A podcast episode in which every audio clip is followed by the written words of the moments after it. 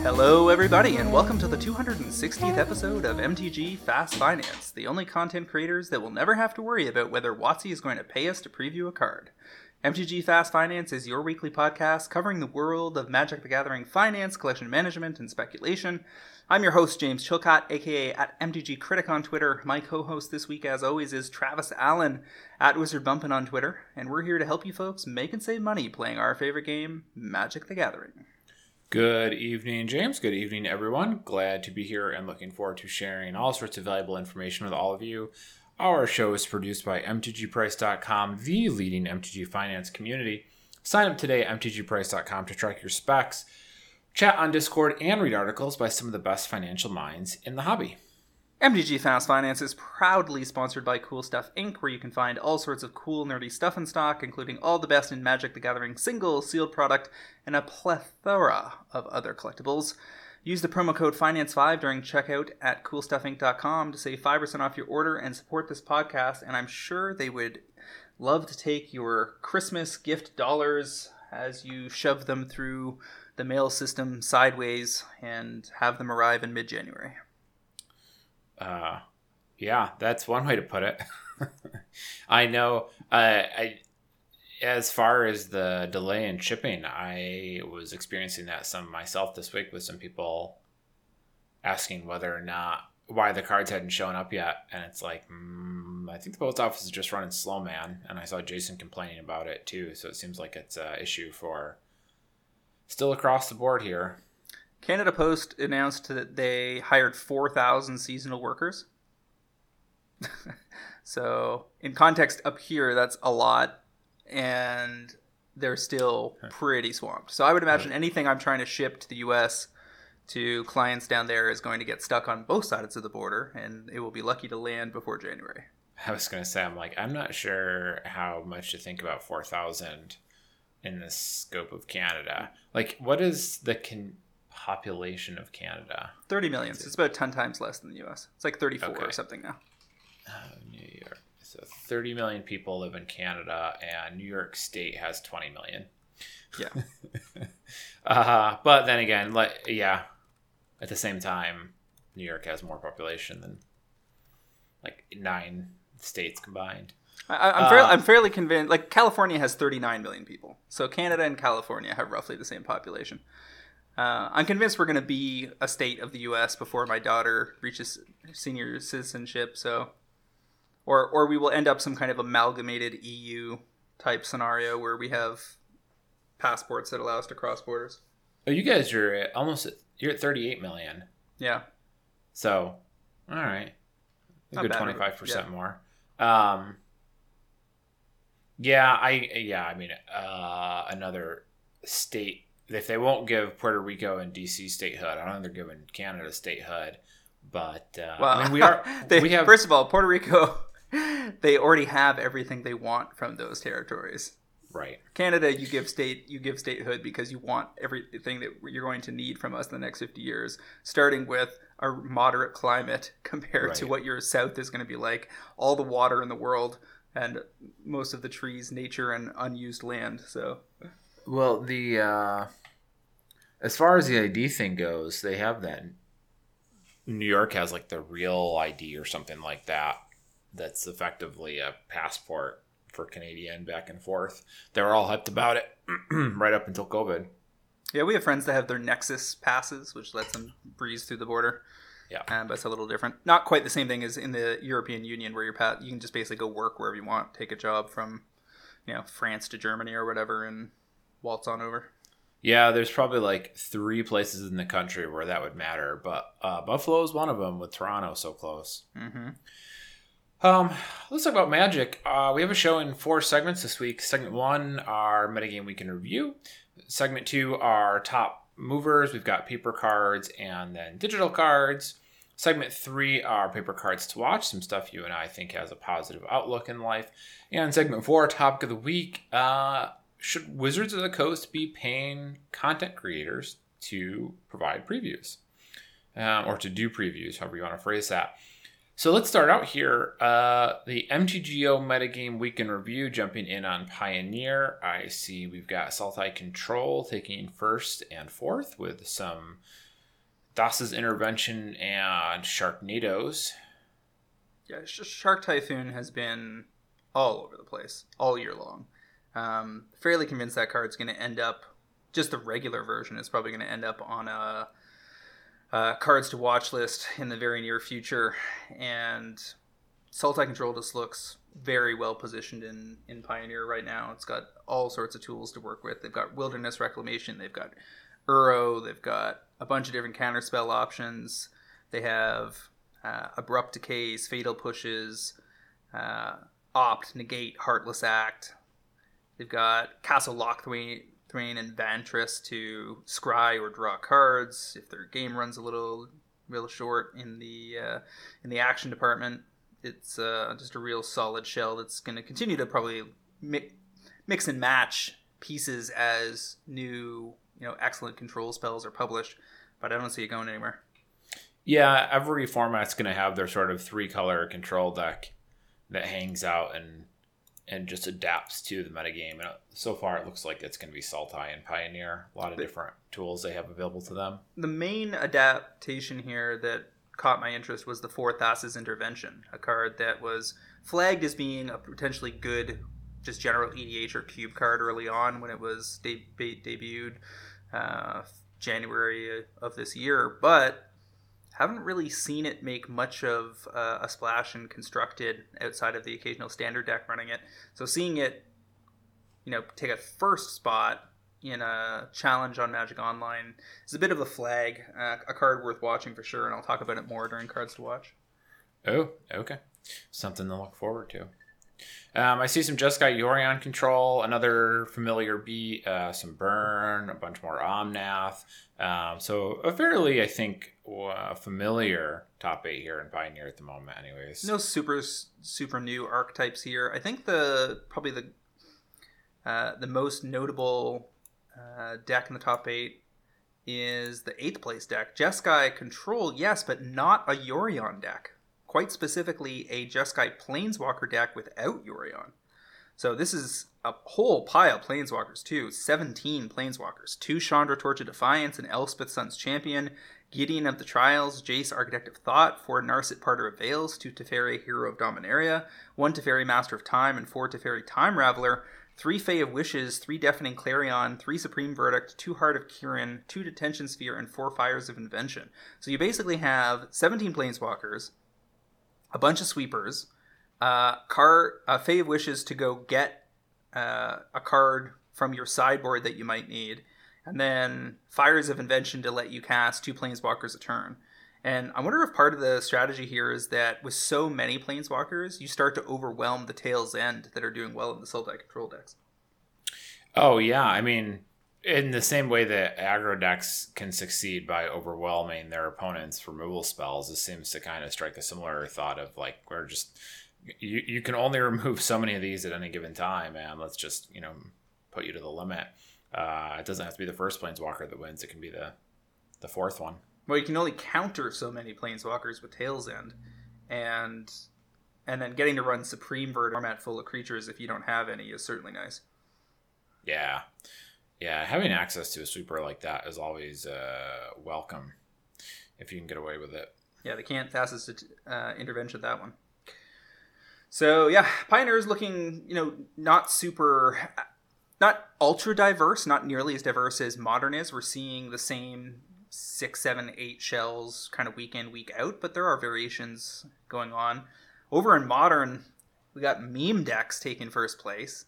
Paladin Hammer in first. This is the deck with uh, Forgiver of Runes, Puresteel Paladin, Stoneforge Mystic, and Sigarda's Aid, all as four ofs in the deck, and it's built around the uh, Colossus Hammer. Is that the card?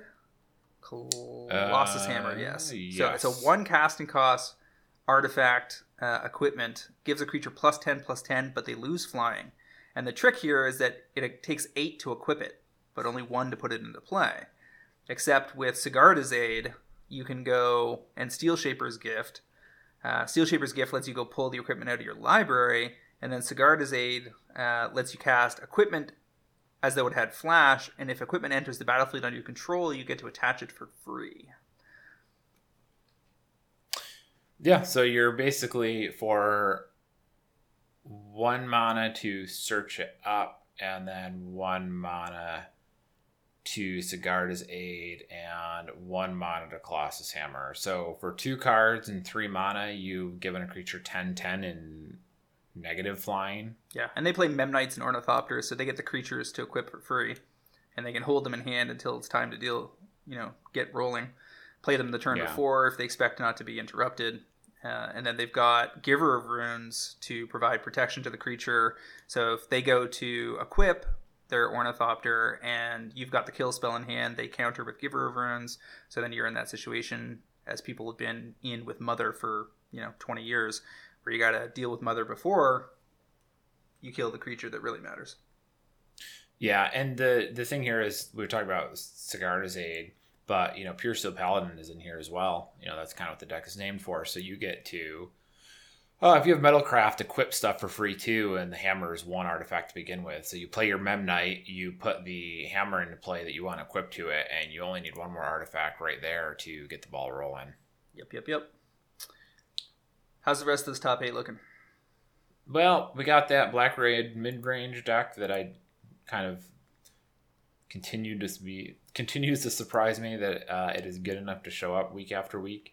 Uh, something a Death Shadow deck in third. That's what we're looking That's at. That's Shadow with, Scourge, like Scourge of the Conclave. Skyclaves. Yeah, Scourge of the Sky. Yep. So the Black Red midrange deck, people has got our Discord buzzing about Magmatic Channeler again because it just keeps showing up over and over and over again, and it's you know you're not the only one who is skeptical about whether these kind of mid-range Jundi decks that run the Channeler and the Tarmogoyf slot and dish the green um, are going to still be around by the time paper resumes. But I'll tell you that certainly if they are, uh, then these people that picked up Channeler foil extended arts at I think two or three dollars, four dollars, picked up fo- some somebody in the Discord said they picked up dozens of copies of the foil regular like pack foils for fifty cents each or something. It's a dirt cheap card in its current scenario because it's not really an EDH card, so it does need to still be there in paper when when the time comes. But it's a low cost, high reward waiting game to go in on that. Well, the extent that our foils are still only a couple dollars, aren't they? Yep. Yeah, so I agree. It's an interesting card. It's a very tempting spec, but it's you know how long is it going to be before people are willing are able to sit down and play this on Moss at card tables? And you know, is the deck still going to be good then? And of course, is the deck good now? Is another fair question. Uh, you know, we've seen. uh, You know, if you've been around for a while, uh, people have been trying to make black red mid range work in modern for as many years as modern has existed. Uh, so this is not not new territory in theme, uh, and it has rarely been successful, which is kind of why I you know I'm a little skeptical here. This is just kind of maybe people letting anything go because it's online only and whatever. It's COVID. I'm gonna play Kroxa. No one can stop me. Uh, will it be good enough when people are at real tables? I, I don't know. Maybe maybe So not. speaking of Crocs, I flagged that in the Discord this afternoon because foil extended art, single copy near mint left on TCG for Kroxa at 80 bucks, and then boom, somebody snapped it off from the Discord. Now there are zero. There's some LP copies left, maybe six or seven, but this card is headed for $100 plus. Basically, is already there because it just don't exist. hmm And I made my own play on the black red, red uh, Shadow Scourge deck. Um, Scourge of the Scon, S- Scourge of the Skyclave. Like, between Skyclave Apparition and Scourge of the Skyclave, I am constantly tongue twisted. Uh, so yeah, Scourge. I picked up 18 more copies of the foil extended art between 13 and 18 dollars this afternoon, pushing the price basically up to 19 plus on TCG Player because it just makes no sense to me. If this was a rare, then the price would be about correct, given how long it's going to be before people can play paper. But as a mythic foil extended art that has to, where everybody plays four if they play any at all, despite the fact that it is also a one trick pony that relies heavily on this still being a deck in modern, Deck is powerful enough and has been consistent enough this fall that there's a pretty decent chance it's still going to be around in six months. Yeah, I, I mean, I suppose so at this point. For that long, at least. I mean, given a, my guess is that a year out, those foil extended arts are at least fifty dollars. And if the deck is a force to be reckoned with, that top eights or wins some major events when the, those events return, then it could easily be hundred dollars plus. I mean, if Kroxa can be hundred dollars plus, this can definitely be hundred dollars plus. Yeah. It, it, Yeah. it, it is worth noting that the print runs of the Zendikar collector boosters are definitely the highest we've seen. Uh, but there's also 20 mythics in that set. So that does counterbalance it a bit because most sets have 15. Uh, five, five of them, of course, are the mythic DFCs. Um, and net net, I still pr- feel pretty good about that pickup because it's a very powerful powerful creature. They don't print creatures at that level of power all that often. You know, you get five, six of them a year, or something like that, and they tend to be fairly different animals. That you know, you got you got your Omnaths and your Uros, your Croxes, your Magmatic Channelers, and your Scourge of the Skyclave. Skyclave Apparition comes to mind. Thassa's Oracle. You know, those are probably some of the best Mhm. creatures of the year, and all of those fulfill very different roles. Uh, yeah, I mean, any of these sort of semi-staple full art, you know, staple, semi-staple full art foils seem like they've got a pretty good timeline, you know, uh, horizons for them uh, on a long enough timeline. It's just a question of whether you're going to hang in there long enough and whether it's worth getting in at this point. The, the beauty of this is that a year ago we had no data. We were at the, you know, post Eldraine. All the conversations we were having about foil extended arts were theoretical. There was no timeline behind us by you know no rear view mirror to look in to see how things were going to go. But our the pro traders are starting to compile pretty solid data about what happens at the top five or ten foil extended art mythics and rares out of any given set taking into consideration some variations in formulation of the collector boosters. But overall, the story is very consistent. The best cards are going to go through the roof. It's it's not super complicated. Yeah. Yeah. Yeah. Um, So, wrapping Okay. up this modern challenge top eight from December 14th, got four color Uro and Omnath in fourth and sixth. Nothing super new or exciting there. Prowess Burn in fifth. You got Blue Black Mill top eighting back to back, week after week, over and over again. This time they're back to not using Glimpse the Unthinkable, and I think they had four Soul Scarred Lantern in the main, so worried about graveyard shenanigans more than usual. Um, so they ditched some of the mill cards to target that. And then Oops All Spells in eighth. Using Yeah. the 20 plus uh, mythic flip cards from Zendikar Rising. Uh, another deck that is probably got some undercosted cards should it still be live come real magic. Two things counting against that deck when Paper Magic returns. One, those kind of decks tend to have fairly niche audiences. Uh, two, it's going to be real expensive if it's good. like if this if this thing is a top eight capable deck on any given Sunday in 2022 and 2023, those, that deck's going to get hella expensive because it's nothing but mythics. That is a I agree a real threat. Um I don't know if we've had a deck that expensive in a while. Like Jund was Jund was Uh, a two thousand dollar deck at one point. Yeah, it was. And Wizards was okay with it. And I guess it I don't remember how many people it didn't feel like it stopped people from playing it. So it's it's unfortunate, but I'm not sure it'll matter. Um, now this being a very specific combo deck deck instead of a 55% skill testing mid-range deck could change the math a little bit in terms of what they're interested in having float around uh, but it's hard to say for sure that's a conversation that wizards is just not really interested in getting into at the moment Well, there, Like there one angle I missed there with that that off the cuff analysis, and that's that the deck doesn't have to worry about a traditional mana base from modern. It's not running shocks or fetches. It doesn't run any of those. It only runs the the mythic flip lands and some rare and uncommon flip lands, all of which are pretty much from Zendikar Rising. so if you open a lot of ZNR, you might already have most of this deck sitting around. Um, but maybe it's not that expensive after all because of not needing the mana base, which tends to be a big chunk of why decks, you know, like when you had to have Misty Rainforest or Scalding Tarns in your deck and they were pushing a hundred bucks, that was a big chunk of why your modern deck was expensive. If you don't have to have any of those, then you know, these even if these these mythics got up to thirty bucks a piece, you're still looking at six or seven hundred bucks, which isn't that bad in the context of a modern deck. No, yeah, I guess I would have to sit there and look at what this would actually look like when you put pen to paper, uh, if it would be bad or not. All things considered. All right, so moving on over to the top paper movers of the week. Um, start off with a little uh, combination pat on the back slash shill, whatever you want to, want to do, invitation to Pro Trader, however you want to look at it. A variety of uh, adjectives Yeah. there, some a little more rewarding than others. Yeah, pick your angle. Uh, Crucible of War first edition boxes are from a, pro- a new TCG product called Flesh and Blood that has been taking the uh, eBay collector world by storm over the last six to 12 months. It's out of New Zealand. Game is apparently pretty good. Channel Fireball set up a whole content stream to support it and bought a bunch of product to uh, consequently, or probably one drove the other, I would imagine.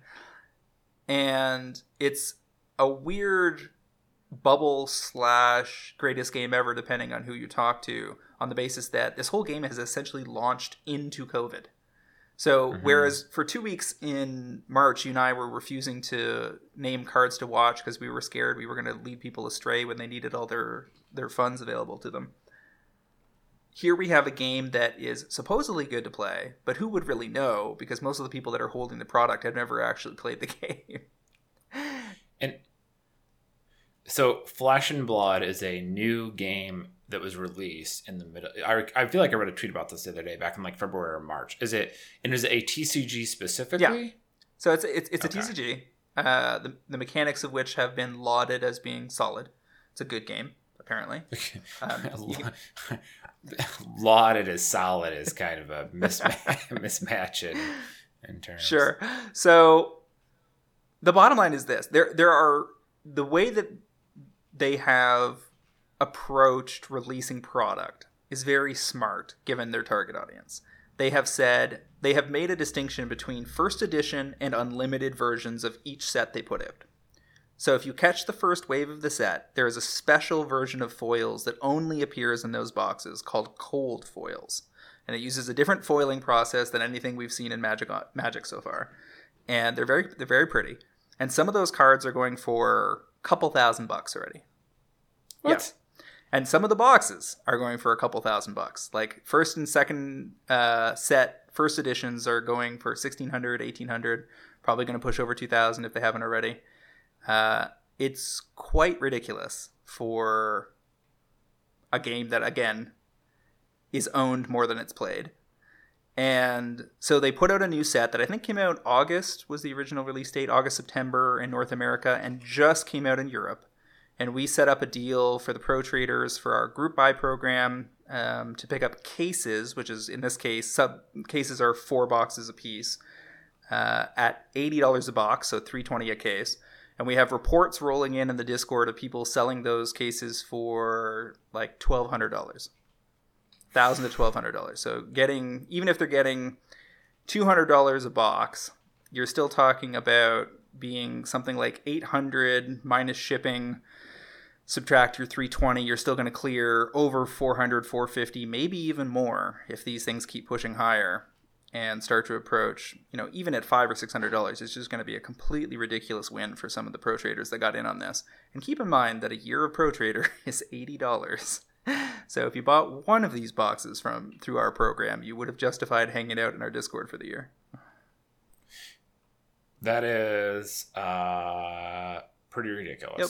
So anyway, come check out Pro Trader. It's fun times.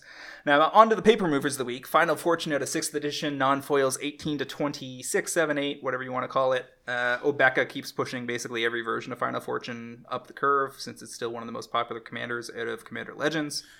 We've got I I was just say I read um, a EDH favorite uh, on Twitter recently who was saying that Obeka seems to be the new hotness, but suffers from the problem. Um, not, not not the same issue that I have outlined before, but rather just if, if it's like kind of like a ten or a zero. Um, but essentially not being fun in casual environments. Right. So there's some chance that it'll slide off the radar as people play with it and realize it's not all that enjoyable. It, yeah, I, it just feels. I guess it was just another bullet point, another data point for my concern that that deck probably doesn't have the staying power that other strategies might. It really needs, you know, you have to have enough uh, tools in the toolbox of varying power levels, given the nature of the commander in question, to be able to tune it to the level that makes sense for your group. And if mm-hmm. and if you have a bunch of Final Fortune clones, but if you ditch them, then you don't have much else to work with. Then you got problems. So yeah. I, I, haven't look at taken a close look at how those decks are being built yet, but I do mostly because I intend to build Obeka and I like I like the process of exploring it for myself through the process of just scrolling through cards in my boxes and binders and seeing what I find. But I but right. I suspect it's going to be one of those builds where you're going to be like you're going to have to go through a thousand cards to find one thing that works. Yeah, it's it's such a specific strategy. Mm-hmm. Feels like you know I could go and look at my EDH binder and find like two cards that screamed Obeka, but it's not going to be like some of these other strategies where you kind of flip through and go, "Oh, that works. Oh, that's kind of cool too. Oh, I didn't think about that." Like, I you're not going to get that experience with her. I don't think. She's also fallen off the top five uh, on EDHREC in the last week. Current top five is Golos, uh, Araumi, uh, Thrasios, uh, back in the front of people's minds with all the partner options that you can build with. I mean, Thrasios is busted even if he didn't have partner, is the thing. So adding partners is just giving you access to other colors and backup plans if they keep killing Thrasios. Sakashima of the mm-hmm. Thousand Faces I called out as being a hot, pretty hot spec given that it fits in the 99, and here it's making the top five as a commander. So a card that is going to be in a bunch of decks and be a commander and has a foil etched version, which is the rarest of all the foil etched. The mythic, the new mythic etched, is the rarest of the etched because they all the reprints are also labeled as mythics, but they're much more common than the new mythic etched. So Sakashima is, is probably going to push higher uh, sooner rather than later, especially since there is a dearth of product uh, for Commander Legends collector boosters. Like I keep expecting somebody to ping my inbox with an offer to sell us a bunch, which should signal some kind of restocking from the distributor level. Nothing. Nada. Not here, not Europe, not Japan, not nothing. Nobody has this product that is willing to sell it. Now, I personally believe that some of it's being held back at the distributor level with their intent to sell it into an even higher price point and there are probably vendors that have stashed them away but there just doesn't seem to be a window of opportunity here, here for window for wizards to drop this product into the market because keep in mind they're already in the Kaldheim hype cycle so mm-hmm. anything they drop into the into the market right now a it's getting dropped into the holiday season where some portion of it might be picked up as gifts but some people might ignore it because they're already spent out on on gifts and it's a tough year to in terms of you know how tight cash is for folks anyway. And then we're heading into the consumer credit crunch where Magic basically falls off a cliff in early January. And then towards the end of January, they're building up this hype now for Kaldheim. So, and we're hearing that Kaldheim, um, well, that's a whole nother topic. We'll get into Kaldheim towards the end of the show, I suppose. But the bottom line is that Kaldheim competes with whatever else they want to shove through the hole. So my guess is that there's got to be something that will come through the pipeline within the next four to six weeks, but it might only be 15% of the original release or something. It might be 20% of it. 25 at maximum would be my guess, and that's just going to get swallowed instantly. I was pretty gung ho for some of the collector booster stuff uh, a couple weeks ago, and um, you were cautioning a little, you were advising a little more caution than I was uh, eager to engage with. And I slowed down a little bit uh, on your concern that the additional product was coming, but it does, like you said, it continues to not be. It seem like there's a lot of it left in the pipe here. Um, and you know we're, we're missing that internal narrative from wizards you know to, to, hear what they actually think about how this is playing out but i wouldn't be surprised if they're just sitting around annoyed that they had this awesome product and they couldn't wait to put it in people's hands and covid just screwed it all up and now they're going to release a quarter of what they had planned there's on. complicating factors too there's a lot of people complaining about the how quickly yeah. the pack foils foil extended art foils uh, well, I guess foil extended art is foil by nature, so foil extended arts um, are curling coming out of those packs. And indeed, I think a large part of it is that we're in a very dry portion of the year in a lot of areas of North America. Um, but there's no denying that the this product cur- the foil versions in this product curl much faster than most other products released this year. And we have seen this problem in the past. I do advise that anybody who's picking uh, Commander Legends collector booster cards up puts them in like double sleeves them and puts them in a, in a top loader right away. Like that's what I did to all of mine so that I could make sure they were actually saleable inventory. But I guarantee you that mm. at some mm. point I'm going to ship somebody one that's as flat as it could possibly be. They're going to take it out, leave it on their desk, forget to put it in, and then they're going to complain to me that it turned into a Pringle. Well, it was your fault. Yeah, it's my fault. Um, and and that complaint is making the rounds pretty heavily in social. So that could easily scare people off from buying this product in much the same way that, you know, certain sets have been known to have kind of shitty foils, Mirrodin block, um, or, you know, uh, their foils are chipped. We saw that with Zendikar Expeditions to an extent. We saw that with uh, Modern Masters 2015 when they tried the cardboard packaging uh, mm-hmm. that tended to chew up cards that was inside it. So you know, this kind of thing can warn people off of versions of cards. Now, I'm of the opinion that there's enough hotness in this set that for a lot of people it's not going to matter. I don't think people are going to not buy a foil extended art opposition agent or hull breacher if the price is right in the face of all this. And frankly, if you sleeve them properly and you have a humidity controlled environment or just a relatively neutral humidity that matches the factory, your cards aren't going to curl that much anyway. Um, but I certainly wouldn't be leaving them lying around. And I, I, can tell you that the demand is out there. Like people are hungry to the extent that I cracked five boxes of German uh, collector boosters last week and unloaded $450 worth of cards out of them. No problem, without even breathing hard. Just a single post in our Discord, single post on Twitter. Inbox was flooded.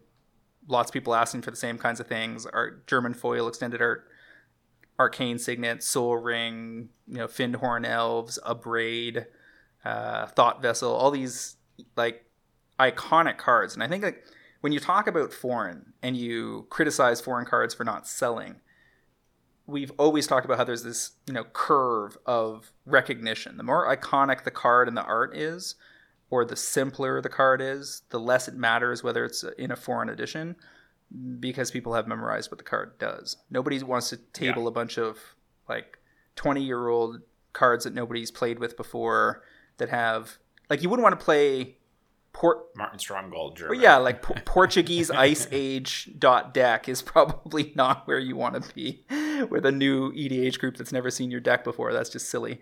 But because you're gonna have to have, hand out a 50 page guide to everybody. But if you table a Sol Ring, foil extended art German, nobody's going to have any trouble with what that card is.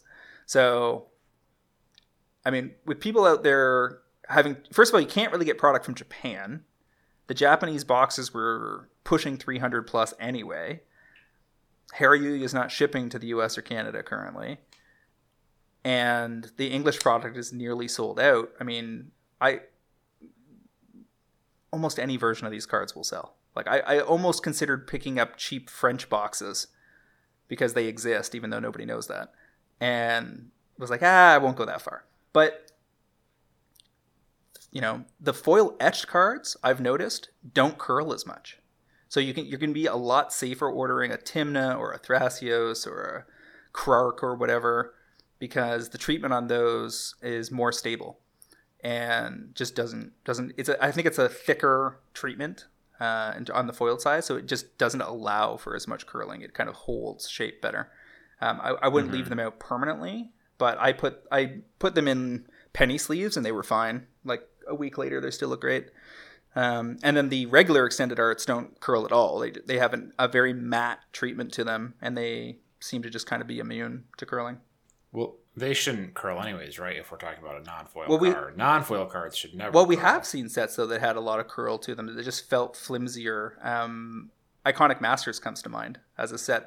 Note that I said shouldn't Sure. curl. I- Iconic Masters though does come to mind as a set that had that problem as well. Um, Hmm. so anyway, I don't know if I had that many IMA cards in my hand, so it's hard for me to. I don't have a sense for it. a, a long-winded way of commenting on Final Fortune Sixth Edition. Seventeen dig- Uh, digressions later.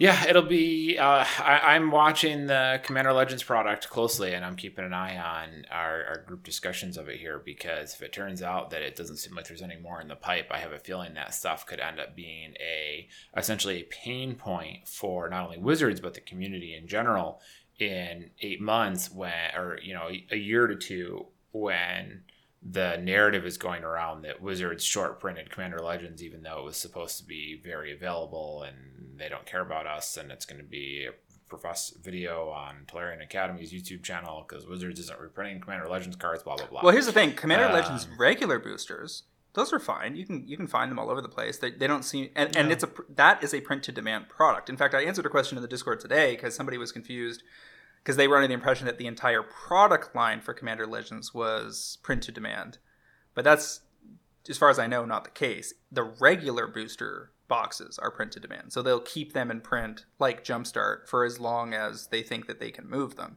But as with Jumpstart, subsequent waves of that will still be smaller and smaller and then fall off a cliff. Like we saw with Modern Horizons, which was in theory in print for a year, but really seemed to go out of print about six months. Like th- there might have been one subsequent printing of Modern Horizons, and that was it. And then the rest has just been that product filtering through the distribution pipeline. I suspect mm-hmm. similar things will happen with Commander Legends. So nobody can really say that Commander Legends doesn't offer reprints because you can get them in Commander Legends boxes but the real fancy versions and the collector boosters, those are going to be hard to come by. And given the depth of the high demand cards in that set, whoa boy, some of this stuff could be real. Like, I think it's going to be hard to go wrong with a broad swath of foil extended arts picked up at market lows from that set. Let's put it that way. I guess that's true because I'm thinking of it in terms of the most premium stuff. But if that's not what you're necessarily after, it might not be a problem, um, which is good because it means for the average person, you know, they can go get an opposition agent for six bucks or whatever, and a year from now, and you know they can't really complain about it. It's just the extended art foil might be 250 bucks. I'll tell you, so a couple of the things that I pulled were uh, led me to the understanding that this set is especially sexy in other languages. Like, for instance, in German, was really digging. I pulled two foil extended art German vampiric tutors back Yeah, back to back. that. That was totally nice. disgusting. Like, I don't know what the odds were on that, but it was silly, silly low. Um, those demonic and angelic cards just work so well in German. Like I pulled a rock a Rakdos, which is not a big big deal card, but it looked it was super cool in German, and all the the angels like uh, the etched uh, Sarah in foil and Akroma. Uh, the, those are just so sweet when you have forty extra syllables attached to them. Yeah, and the fact that you know what they do ahead of time helps as well. Yeah. So anyway, City of Brass, Arabian Nights, uh, in theory going from 425 to 650, and indeed that's about the lowest you can get it for on eBay. Um, this card is especially near and dear to my heart because my father gave me a copy for Christmas three or four years ago when it was worth about 200 bucks, and I was like, "Gee, Dad, that was a thoughtful and relatively pricey gift. Thanks much." And here we have it supposedly being worth triple what it was when he gave it to me. So even better. I- I'm gonna level. That's that's a slightly odd gift. I mean, we give each other magic gifts like all the time. So I suppose. I'm. Does it hold some special significance? Did you need a city of brass? No, no, I think he just had a stack of like of reserve list cards he bought. He probably bought extra copies or something and shunted one off on me. But I'm certainly not going to look that gift horse Well- in the mouth, given that it's tripled up since then. Right, that makes it even funnier then, because it's not like he did it on purpose. Just like, here's an expensive magic card I will give my son. That's fine. Here's an expensive magic card I will give my adult son. Yeah. Well, I mean, we've been playing Magic together since like I was 20 and he was 40, right? So the we go way back in Magic together, and I've given him infinite amounts of Magic gifts. Well, I- okay, so I guess the fact that you guys play together changes the equation a little bit, and then it's more of a father son Yeah. thing. It's it's a bonding point. So I mean, even though even though it wasn't the, the most thoughtful specific gift, I'm again I don't complain about gifts that triple up. Well, sure, sure, sure. Uh, we're you know, it's just. I guess I have sort of a different take on gifts sometimes. First of all, I, I look at gift giving as an act of aggression. Uh, I don't I don't like gifts, uh, but I, I think I, rather I think that they are best when unprompted. Like I if you see something, if you, if you're just out and about and you see something and you're like, you know, this person would really enjoy that. Like that's an appropriate time to gift. I hate stuff like Valentine's Day and Christmas where it's like you have to get something for all these people and it's like uh, it just feels like I have a gun to my head. This isn't enjoyable. But that's beside the point. Um, we're doing a Secret Santa gift exchange in my you know my social circle here of about 12 or 13 people and uh, we set it up through one of these platforms. I think this one is elfster.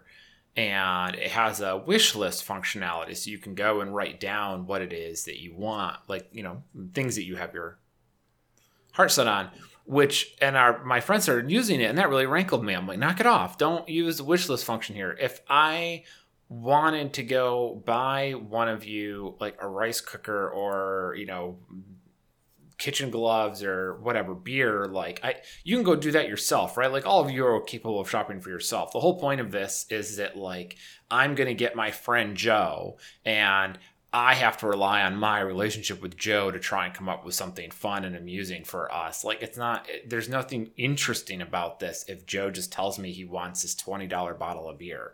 Uh I, I so i tend to approach gift giving as you know as a much more much less about the object i should say Sure. I, didn't really need the soapbox that but whatever we were here uh radiant archangel out of you have this as url Urza's Legacy? Urza's legacy isn't that that's not url What is right it? it might just be ul Okay.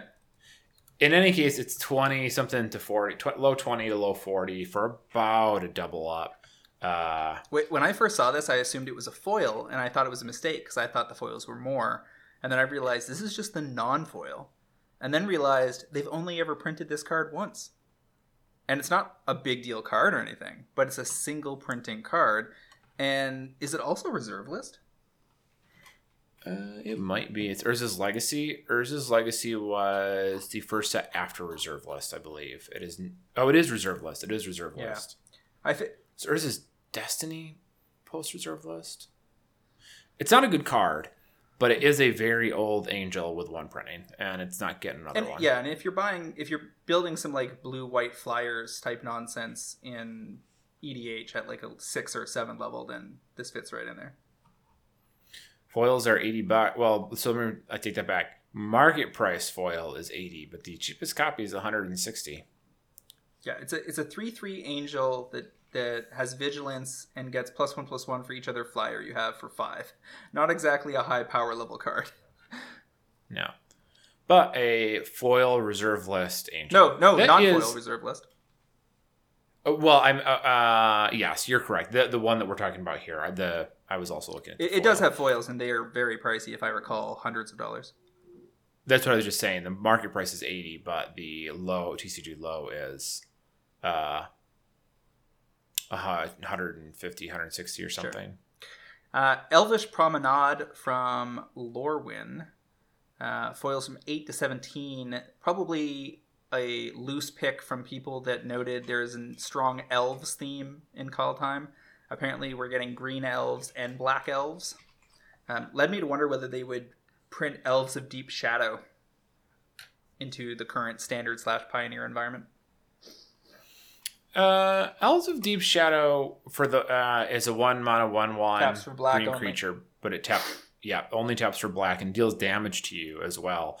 I think that's probably playable. Or let me rephrase that. Probably printable. I don't think of that as being the same stripe as Llanowar Elves. Llanowar Elves and Elvish Mystic definitely uh, you know if they were costing you a life every time that would be a quarter of your life total probably fairly quickly right if you tap that for my if you play it on turn one and you play it every single turn you've paid, you've paid a quarter of your life by turn six like that's not insignificant especially if you're playing against a burn deck and if it's making off color mana like off color mana is better than on color mana but uh, in any case i think that that is printable uh, Tale's End, foils out of M20, was my pick on September 8th of this year to go from 3 to $10. We're going to call that a win because it went from 5 to 13 this week.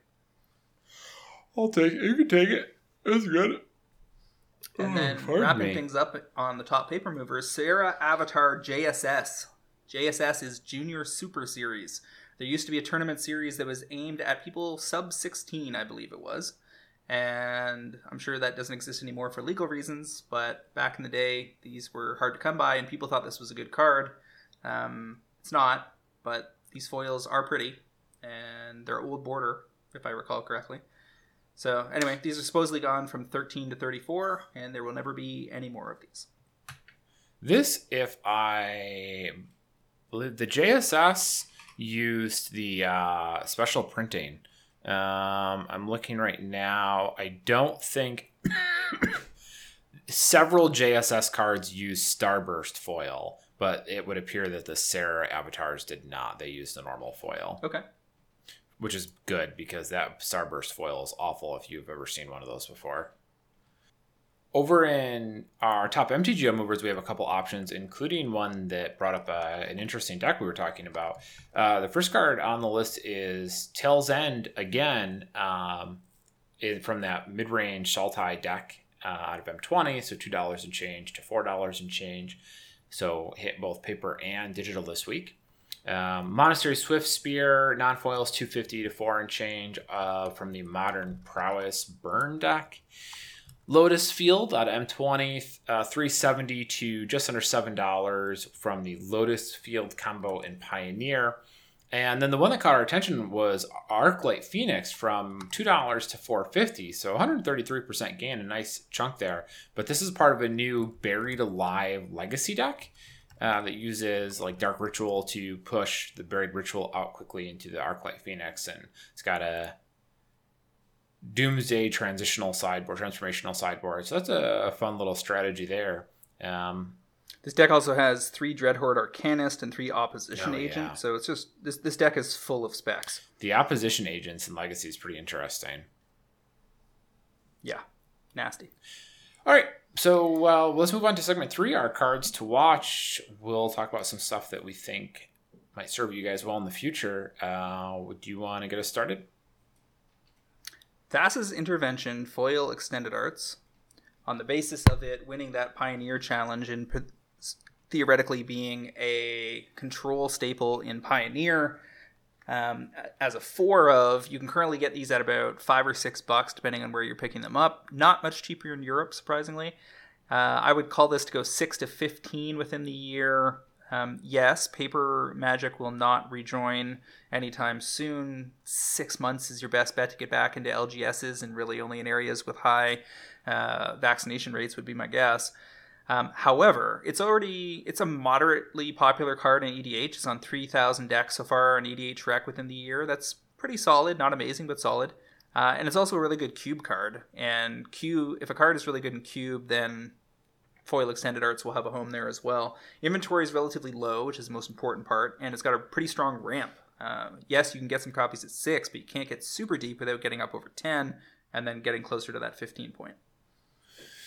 Okay. Uh, yeah. I mean, obviously the deck or the card has legs in the Pioneer Challenge uh, and Pioneer in general in the Sultai Control. Even if that deck evolves between now and uh, tabletop magic making a return it's still clearly proven that it's capable of hanging in, in modern or in pioneer so it might be fine in that format regardless uh, six foil six dollar foils is tempting um, i like that price point for sure so I know you have a card that's doing decent in EDH, has a strong Pioneer demand, and a pretty low price point on foils. One of the things I like here is that as long as control is playable and blue is a function of that, even if it switches to Bant or Esper, you could still see this as a four of. Um, you know, it could be that this that the the best control shell shifts over time as new cards emerge and new strategies emerge, and they need to combat certain things. But intervention may still be playable regardless of which version is getting played. Yeah, the both of these modes are a little softer than what players might be used to, but having them both on the same card is so good. Like instant speed card draw, uh, or counter spell, um, and reasonable versions like that scale up on both is uh, is definitely a legitimate contender there. All right, looks like you've got a repeat pick from I don't know somewhere in the last year here, but I- certainly worth flagging again since it's uh, it's a good one. I did search the sheet, so it's either spelled wrong somewhere, or it's been a long time since we found it, or Yep. since we called it. It was last called episode 221, late May, Uh, 20, 25 to 40. So we've we've gotten up five bucks already on it, and you're picking it to go to 50 instead of 40. I think you're probably correct. Card in question is Faeburrow Elder, foil extended art.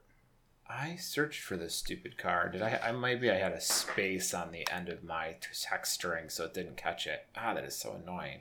Um, It's been Yes. it's still been more than six months, and you know I own some of these, so and and I had no in, input in whether or not you sh- selected this. no, and I, uh, I still think it's a good choice now. It was a good choice then. It's a good choice now. Um, yeah, Faeburrow Elder. I was digging through more EDH stats, and I was surprised to find that this at this point in time is it's in thirteen thousand EDH rec decks. Uh, for comparison, Dryad of the Ilysian Grove, which was one set later, was in seventeen thousand. Uh, and of the Ilzian, Elysian Grove is mono green, whereas Faeburrow is green white. So, I mean, green being a green white card and still at 13 to Dry at 17, I think gives a pretty good sense of the popularity of Faeburrow. Um, I'm talking about the extended art foils here. Uh, they're at 30 bucks right now. It the the price bottomed out around 25 or 30 dollars several months ago, and it's slowly moving up now. There's only 24 vendors with any copies, all pretty much ones and twos. And there's only about five available below 35 dollars, so you can get one right now for I think just under 30, maybe 31. Um, but there's not a lot before you get to 35, and then it's you know a couple copies and you're at 40, and a couple copies you're at 45. So the supply is not deep. Um, you know, thirty dollars is not the cheapest buy-in, but the demand is very evident here. So if you can get in at thirty, I think you can flip these for probably between fifty and sixty sometime in calendar year twenty twenty one, and be pretty happy with it. I think this card was originally discussed right when it came out, and I think they were 40 at the time. And I think they Mhm. later got down maybe to 12 to 15 dollars and then recovered pretty steadily from there. And now we're well on our way to hitting the target mark in the 40 to 50 range. Uh, so the, the best opportunity to get in is back down the road, but this is not a card I see them reprinting anytime soon. It's got that whole um, plane specific thing going on. Uh, so, and and there's no product in the mix in the foreseeable future where I, I expect a premium version of this to pop up. It could be years on this card, to be honest. Yeah, yeah, especially for a full art foil, like it would have to basically be a reprint in something or other to get that effect. It's not going to happen much. So uh, I agree that the reprint seems very unlikely. So here's a bonus pick, something I just snapped off in a cart literally while we were talking. Um, Arcane Adaptation foils out of Ixalan. This will be, I'm not going to put this in the sheet. This will just be for the listeners, the people that actually listen to the whole cast and don't just look at the uh, cast notes that we post to the Discord. Arcane Adaptation foils. Very low supply on TCG Player. All around 450 to $6 range. This is the blue enchantment for Tuna Blue that when it comes to the battlefield, you choose a creature type, and then creatures you control are the chosen type in addition to their other types. Why is this on the radar suddenly? Because there was a Kaldheim reveal today of a fixed birthing pod that basically functions by podding out creatures of the same creature type. And arcane adaptation means all the creatures in your deck are suddenly that type. I think this is solid, uh, but now it's my turn. I picked this uh, so 236. The pack foils at three dollars. Nice. Yeah, but I, I mean, I agree with you. Like it was, it was in 6K EDH rec decks back then. There were only about 30 vendors. Um, it was at the time Eureka was seeing a bit of a spike in popularity, which raised the profile of this. But I agree that these types of cards uh, are going to be a, sort of timeless in EDH, and without any reprints, will do well over time. So the card in question is Pyre of Heroes. Two mana for an artifact, and then two and tap sack a creature. So keep in mind that Birthing Pod was what three to put out. Uh, no, it was ended up being two to put out because it had Phyrexian mana in it. It was three enough Phyrexian mana. Is that correct? It was three and four, I believe, but it's been a long time. Birthing Pod. Let me just look that up real quick. I want to say it's it's three mana and a Phyrexian mana off the top of my head. It's been banned for so long. Uh, yeah, there was a judge promo just now. Yeah, it's three and a Phyrexian mana. So you cast it for three, and then you tap it for one anti-Phyrexian mana, and in both cases you end up paying life because you want to do things quickly. So in this case, you don't have any of those options. You're just casting it for two and two to activate it. Uh, and then you search your library for a creature card that shares a creature type with the sacrificed creature and has converted mana cost equal to one plus that creature's converted mana cost. So you sack a two casting cost creature, you go get a three, a three to get a four, a four to get a five. If you you've got a bunch of combos and they're all in the same tribe, uh, this is going to be a pretty interesting card. It's got open ended synergies in the deepest tribes. So you're thinking your goblins, your vampires, your merfolk, and elves, and what have you. This is going to end up doing some work long term in Commander. Um, so, so this is a tribal birthing pod. Yeah, I put it on the same level as something like a Ozolith out of Ikoria. It's going to be the same kind of target. I'm pretty sure it's a rare, not a mythic, and the foil extended arts will get nice and cheap for a while, and then give it a year to two years, and they'll get up there. Yeah, I, I for the record, I'm not in love with the idea of the tribal birthing pod. Um, that tribal part of that is very important, but I don't think that that matters all that much for the purposes of talking about arcane adaptation.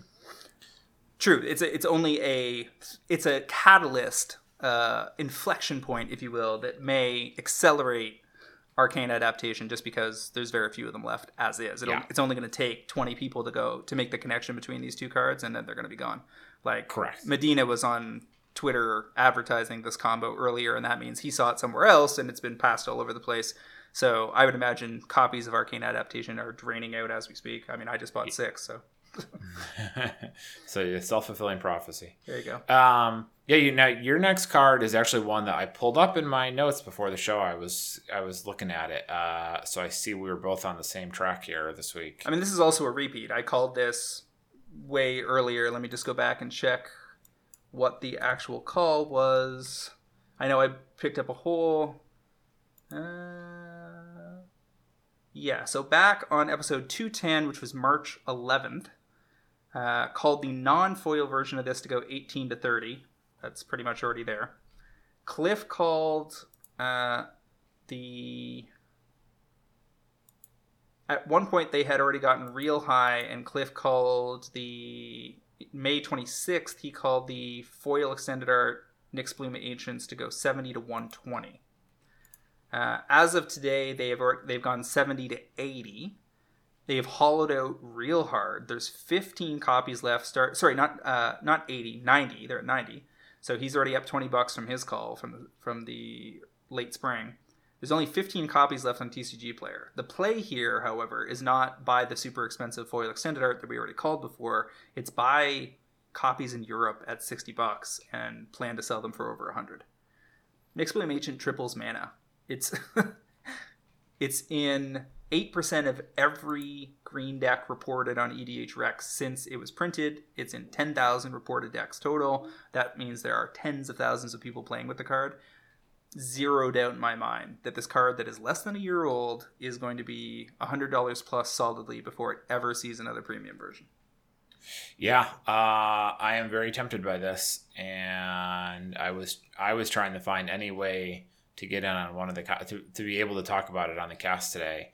Um, and the arbitrage opportunity certainly puts that on the table. I think it's a very popular card that's going to remain popular. Um, and I would like to own and really any copies of this seem like they're in pretty good shape. I've gone to town on this card with the small Japanese vendors this year. Like every time uh, I'm shopping on a Japanese site, I've got my short list of if they have it in stock, I'll add it to the cart. And they have undervalued Nyxbloom Ancient all year long for the obvious reasons. It's people don't play as much EDH there. It's a seven mana beefy creature, tripling mana doesn't serve much purpose in, in the kinds of decks that tend to be run over there. But the price points in this have just been ridiculously low in Japan all year long, and wherever I can get them, I've snapped them off into. I think it was getting foils in the twenty-five to forty dollar range at various points. I've already sold multiple copies in the sixty to seventy dollar range, and that was obviously like honestly almost certainly too early because I think Japanese foils of this will end up being 100 to 150. So there's zero reason to rush into selling them at 70. Yeah, I wouldn't. I mean, I I didn't put them on my list, but I could see picking the extended art foils at um, 70 or 80 if you can get them for that price. Mm-hmm. All right, so that's that. What's your next pick? Uh, yeah, so I'm following that up with uh, Valakut Awakening. I also searched our sheet for this one, so if we picked this somewhere else, then uh, it's not my fault. I don't know what to tell you. We, we didn't, uh, but it, but a user tried to, and they were probably my second or third pick after the one we did pick. So go ahead. Well, I I like it. I like it today. It's uh, the extended art foils are six bucks right now. Um, it's in three three 3,300 EDH rec decks, which is 15% of red decks since this was printed. Uh, it is the fourth most popular uh, card by volume, fourth most popular non land card by volume out of Zendikar. Um, and even the most popular non-land card is at like 3.5 thousand decks versus this one's 3.3 so it's very narrow margin so uh, one of the most popular cards out of that set um, it's also very constructed playable. We have seen it multiple times in Pioneer, um, and I think it probably has shown up in Modern as well. So th- this card is basically seen multi is probably playable in all three formats. Uh, probably surprisingly, um, to, to a surprising amount in EDH. So with that much demand across the board, um, and extended art foils at six bucks, I think you can get in on these at six ish at pro- I think you can hit 20. I really do think you can hit 20 maybe next year. Um, I don't think that's uh, it's hard to imagine. The only thing working against the foil extended arts from Zendikar Rising, as we spoke about earlier, is that it does have the higher print run. But that may just extend the ramp by a few months. And that's, of course, assuming that enough of the product actually gets cracked. I have concerns that you're going to see that there's going to be Zendikar Rising collector boosters pretty dirt cheap over the next few months. Like you might see $170 boxes. I think we had a group buy that got down to 185 recently. And keep in mind that in the spring you could buy Theros boxes around 145 on eBay at one point. So we know that collector boosters can get down either below or close to co- vendor cost um, in the right circumstances. And uh, overprinting the product is certainly the biggest driving factor.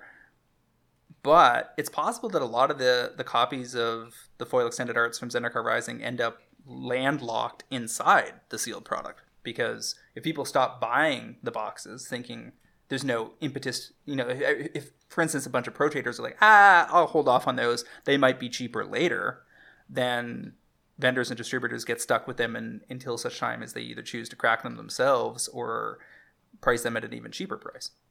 Um, mm-hmm. Having opened like I guess 10 in various languages of the Zendikar Rising collector boosters, I can confirm that they're pretty sweet. Like if you hit decently well on either the two foil expeditions or non-foil expeditions, you're gonna have trouble getting too rooked by the rest of it because you're gonna pull a bunch of Agadeem's Awakening, Turntimber Symbiosis, some Magmatic Channelers, um, you know, some Omnath Showcase is gonna show up there. A bunch of stuff that has solid long-term growth perspectives, even if it feels uh, easy to find now. So they're they might be overprinted, but they're also very strong collector boosters. That's why they were overprinted because Wizards knew that this was probably the best uh, bonus formulation that they had offered. In fact, no other collector boosters had the bonuses in the form of super popular fancy lands. Um, so uh, I think this gets there. It was going to be a pick on this cast, uh, one way or the other. and I stole it from that guy. I, I don't know if it's six months. Well, I mean, you don't. I'm the one who collects cast uh, member picks. You never even get to see them ahead of the cast, so uh, it's impossible for you to steal one. Um, I do have to be careful. I try to I try to put my three picks in before I solicit from the members because otherwise they they have the chance of stepping on my toes, and then I have to explain to them that it was actually my pick when it was you know the the timing could be questioned. Uh, anyway, Valakut Awakening is a great card. Makes sense in a ton of different decks, and it will get there given time. Okay. Uh, all right. What have you got next? I thought this one for sure would have been a repeat, but it's not. Uh, Nyx Lotus Foil Extended Art from Theros uh, Beyond Death. You can pick these up most cheaply in Europe, about 17 or so. In the US, it's more like 20 to 22, but if you don't have a Europe connection or you're not a pro trader, that probably works out just fine because they're already at low inventory. The ramp is strong. It's in 4% of all decks on EDH Rec since inception. 9,000 decks reported total. Those are very good numbers for within a year uh, of release. And this thing just fits in a ton of EDH decks. It doesn't fit in every deck because the card is fairly specific in terms of the kind of builds it's going to be good in. If you don't remember the card, it's four mana for a legendary artifact. Comes in the battlefield tapped, but it, if you choose a color, you add an amount of mana of that color equal to your devotion. So if you have a four color Omnath deck that doesn't tend to have uh, very many pips of the same color in play at the same time, this is not the mana rock for you. But if you're running a one or two color deck or a three color deck that is mostly where most of the permanents are of a single color, this thing can generate four, five, six, seven mana in the mid game. It does seem like the type of card where virtually every two, one or two color decks should be considering it. Um, it might not make the slot in every single one of them, but it at least needs to be given some consideration. Uh, and you know where it's really going to shine in those games is where you've got a lot going on and you're really getting your groove on. But that's fine. That's fun. That's interesting. And where it's at its worst is where you've had your board wiped. But if you know, it feels like that's a situation where you probably got mana to spare, so it's not as big of a deal that it's not doing much. Um, I like the card for sure. I, I feel like I was, I liked it when it was spoiled. Um, it is, how it's a touch so four mana and enter the battlefield tapped is obnoxious, but this can tap for a ton of mana, and I think that the demand is pretty solid. Four percent is might sound low, but artifacts are can because they can be played in everything. Four percent sounds lower than it might necessarily be.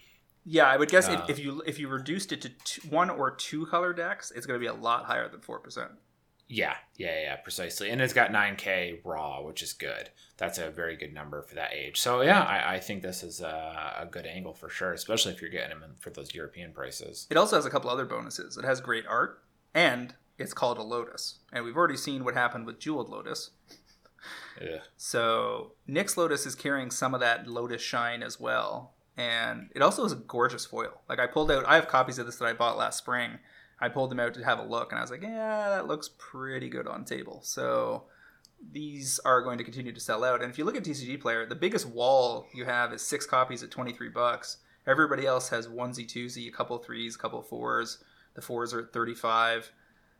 there's only 23 total results in your mint. These are going to be gone. Give it give it 6 Mhm. months. So, yeah, Nyx Lotus 17 between 17 and 22 depending on where you're buying them to get to 40 plus easy breezy.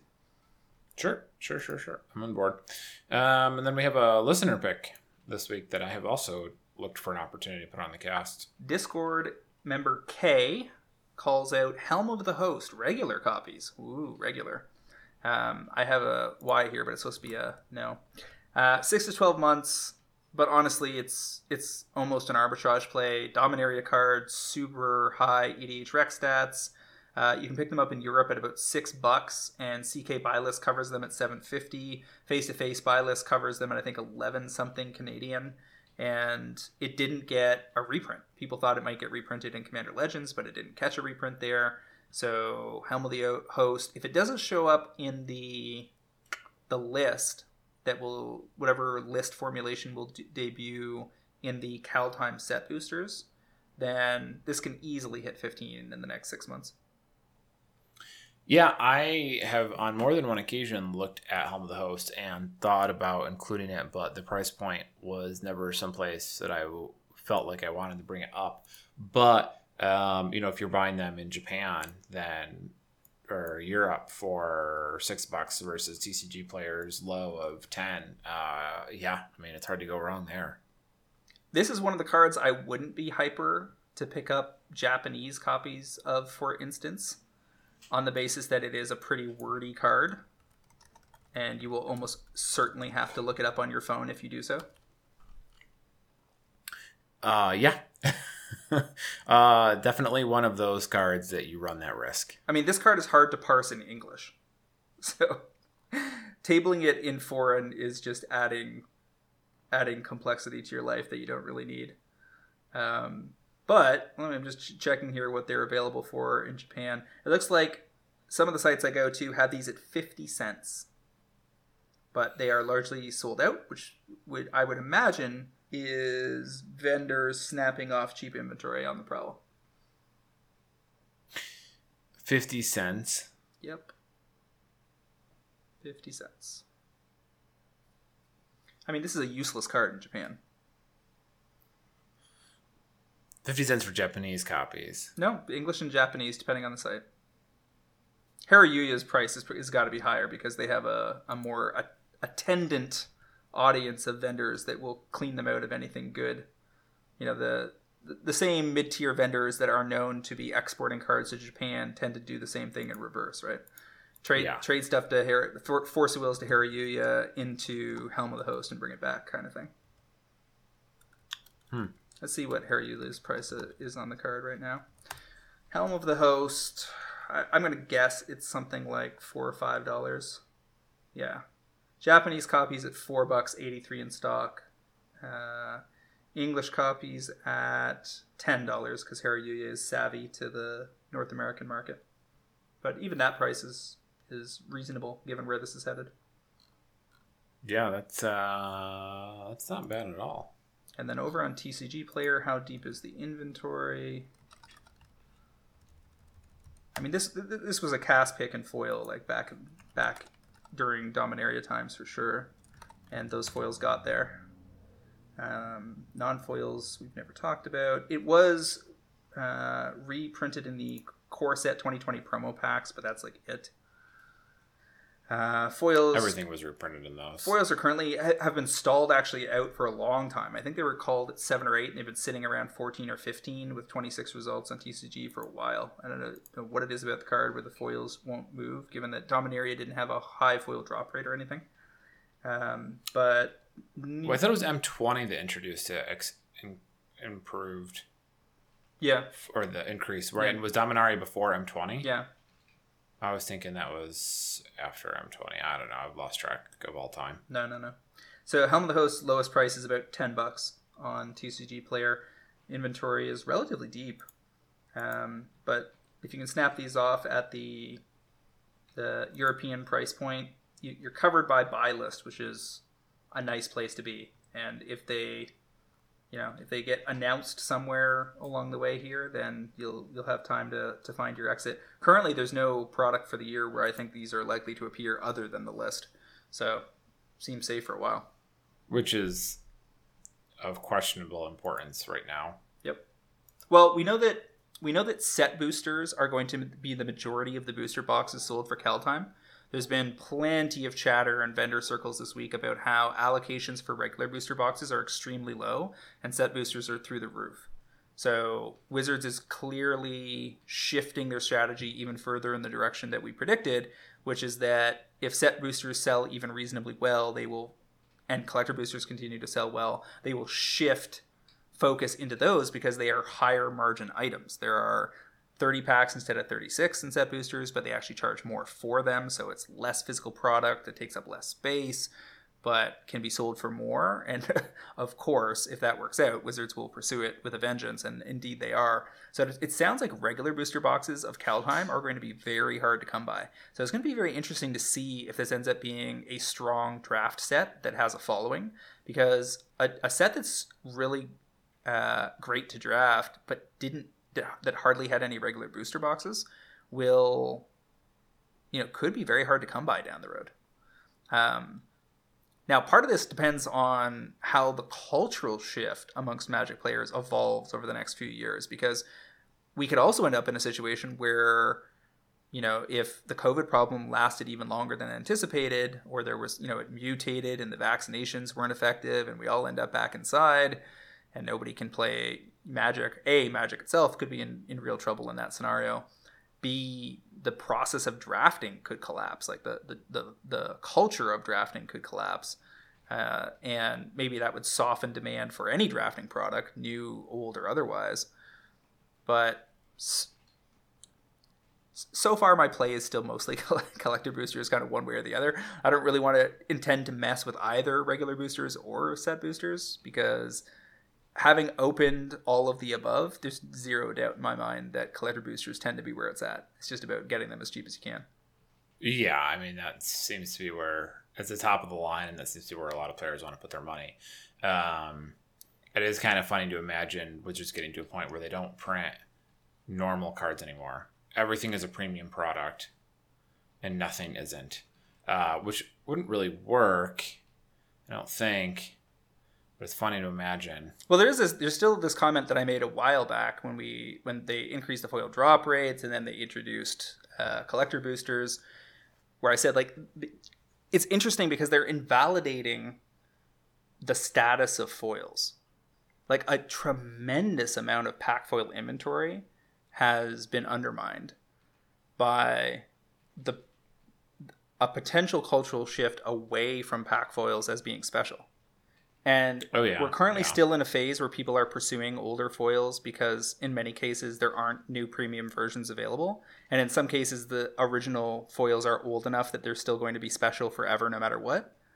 Um, but there's a, a middle era, like, say, Ravnica Forward or something, where some pack foils may not have much of an audience yeah, I, think we talked about this before. I think um, they're just not as a as a, at a personal level. I'm not really interested in foil modern border cards. Old border cards are cool, um, but just like a normal pack foil at this point, just is just not that interesting. Even if there isn't a premium card, a premium version of the card I'm still less interested in them than I was before, just knowing that these other versions exist, could exist. And it's like, well, there's not a full art version of this yet, but maybe there will be. Well, and we, and we were uh, talking about Helm of the Host foils that are currently stalled out at 15.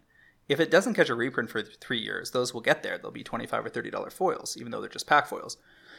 But if it catches a reprint in, say, a core set, you know, or something that we that has not yet been anticipated. You know, say uh, for instance in Time Spiral Remastered, if they put Helm of the Host in the old border foil slot, that's yeah. one thing. But if they put it back in a standard set, like say it's an Innistrad randomly, then the foils are going to crater to nothing. They're going to be two dollar foils, not fifteen dollar foils. And I don't believe that the Dominaria first printing foils will necessarily be worth much because they just don't have enough there, there isn't enough nostalgia or cachet around that printing of the card if it's printed soon enough into the new era of high foil drop rates, they'll show up in collector boosters like left, right, and center in the crap slot. like when you're cracking collector boosters, those pack foils you just kind of throw them to the side because they're the least exciting thing you're opening. Yeah, and you know the original foils are sometimes you know frequently hold decent demand uh, because it's the original foil, and your market shrinks but there are people who are still kind of interested in the card.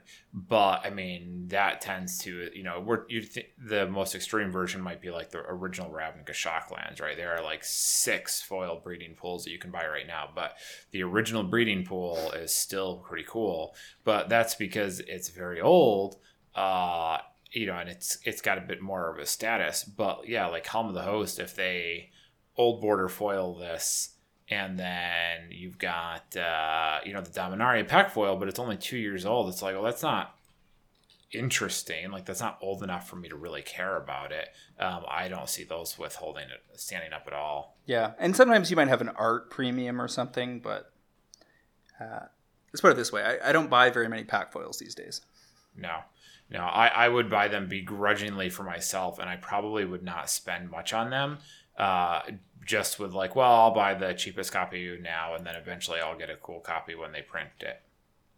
So we did get the pathways uh, for Kaldheim revealed today as part of the Kaldheim release uh, preview cycle.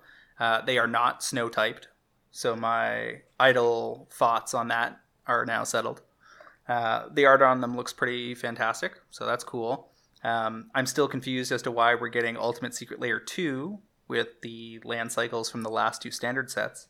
That seems super awkward, but okay. I got no answer for you, man. uh, so they we also got uh, sagas confirmed. Uh, I I thought we knew they were coming. Mm, I think there had been a rumor that sagas were coming back. I feel like that was posted in the Discord like midsummer-ish or something from some offhand remark out in the ether sphere but this is the first time we've actually seen one officially revealed, and yeah. uh, it's cool. It's like a red white saga. I think th- this is the first time sagas have been multicolored, and uh, it's called Showdown of the Skalds.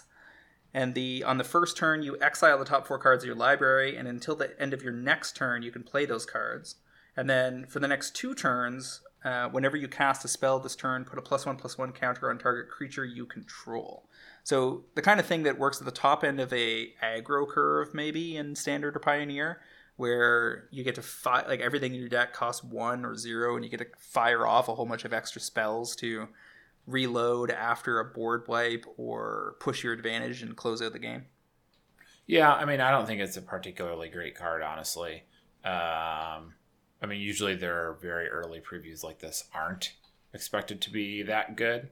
Uh, it's fine. Yep, it's fine. Yeah, that's my um, I really thought we had confirmation that they were going to exist, but maybe it was just an expectation of it. Mm-hmm. Whatever, doesn't really matter. Other than that, that's the only Kaldheim spoilers we've got so far, but they're going to be coming pretty soon along the way here. Uh, so expect so, us to be talking about those more. Do, there was a lot of commentary on social about how Wizards put out like a playlist to listen to when you're dealing with Kaldheim like exploring Kaldheim previews or whatever, and it was supposed to be a bunch of metal metal bands or whatever. And the metal fans were decrying the list as extremely weak. Um, I would imagine that there's well, a marketing they... intern at WotC who was tasked. One day, somebody came to them and said on a Monday morning before they'd ha- even finished their first coffee, "All right, go uh, figure out who the hottest metal bands are in the world that would take our call, and then." Hook them up with a preview card for Kaldheim that you'll throw out via social media. And that's basically what's going on. There's a whole bunch of random metal bands that have no previous association with magic at all. The you know Kaldheim equals metal associ- you know marketing ploy seems to be pretty weak to begin with. There was a Twitch stream by uh, Magic personalities earlier this week that was very cringy um, I felt bad for the people involved, where they were all kind of expected to come to the table and keep making all of these very loose allegorical connections between Kaldheim and metal topics. Like they'd say things like, "What's the the the, the host said something like, "What's the most metal thing you've ever done in a Magic game?" Uh... like, how do you even answer that question? And so, yeah, it, it was real rough, and because it's it's kind of like it's like Microsoft throwing an event where they're like, "What's the most street thing you've ever done with Microsoft software?" yeah, we brought Chance the Rapper on to talk about how Microsoft Beats helps him create his street tracks, and Yeah. Steve Ballmer tries to fist bump him or something like that. Yeah, yeah, Yeah, that it's stuff like you hear things like that, and you're like, okay, so you're sure this game isn't marketed at 12 year olds? yeah. Like, how, how do you get your hustle on with Microsoft Excel? Yeah, yeah. something vaguely racist. Um, yeah, I don't know. This whole thing is, I- I find the marketing to be Weak. Un, yeah, un, I guess I understand it, but at the same time, it's like eh, It's a stretch. I'm looking at this. I'm like, I don't. Yeah, I just I don't know how you were gonna lean into this and not have it feel weird.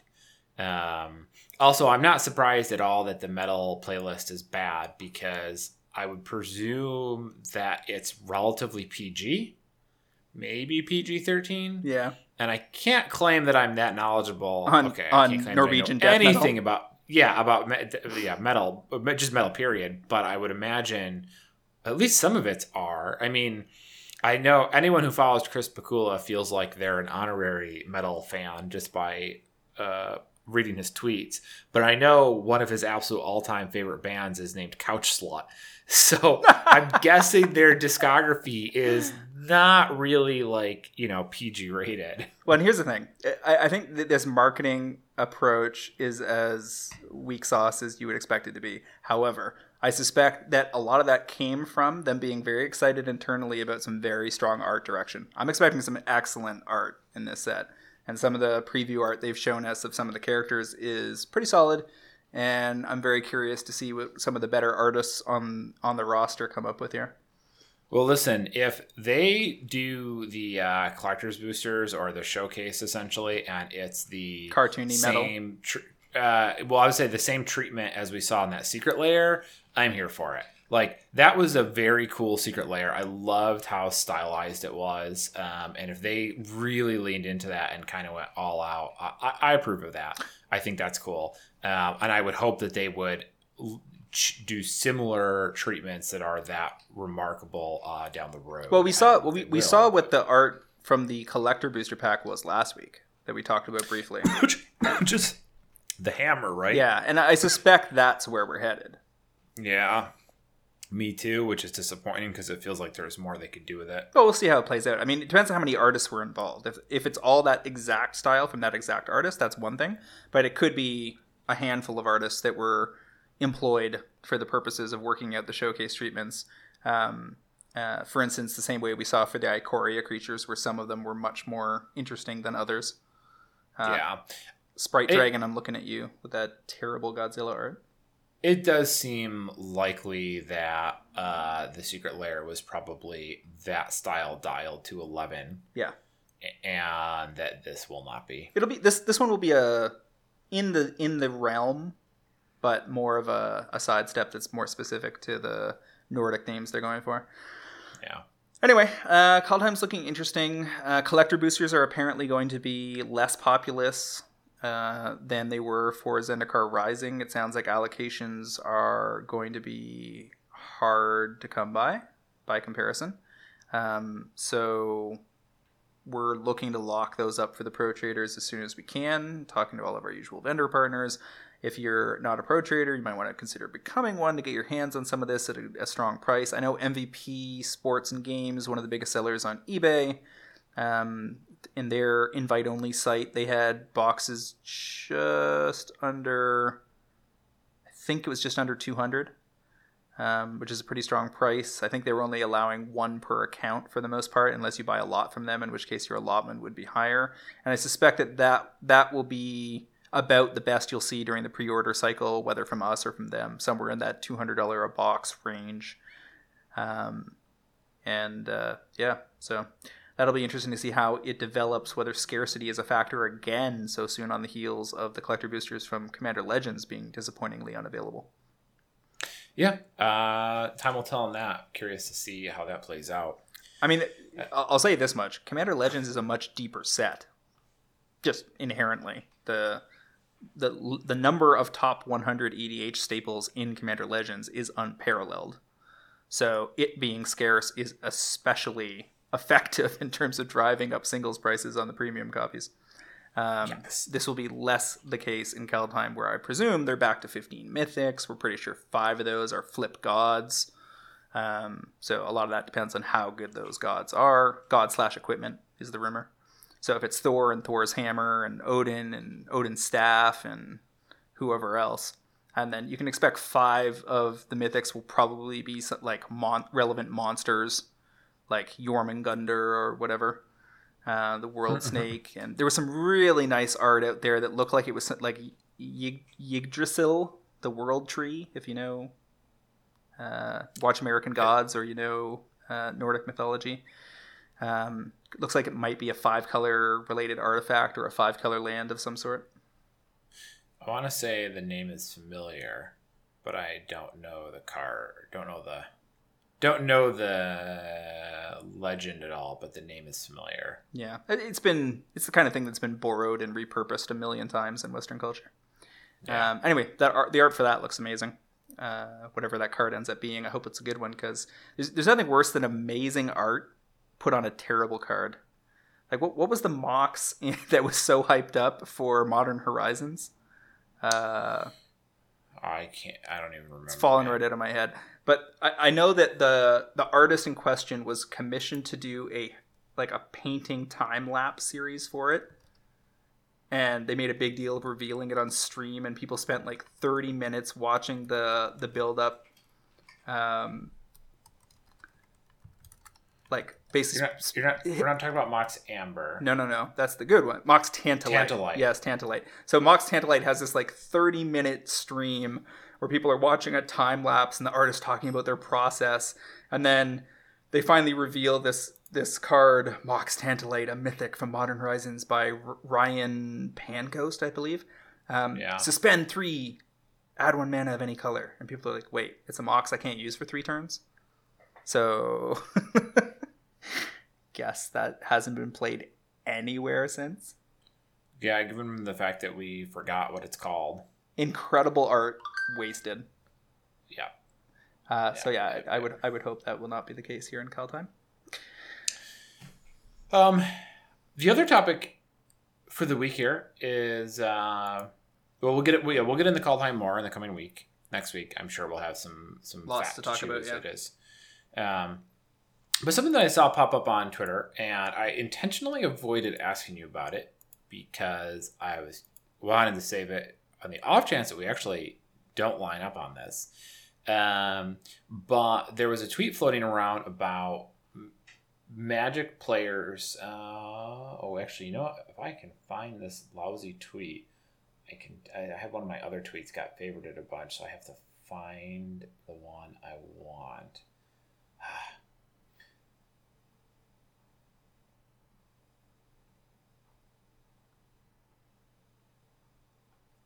Would have been smart to pull this up ahead of time. Okay. Uh, somebody made the point that said wizards should pay creators for their pre- for their preview cards. Wizards of the Coast should pay the creators they ask to advertise their products during preview season.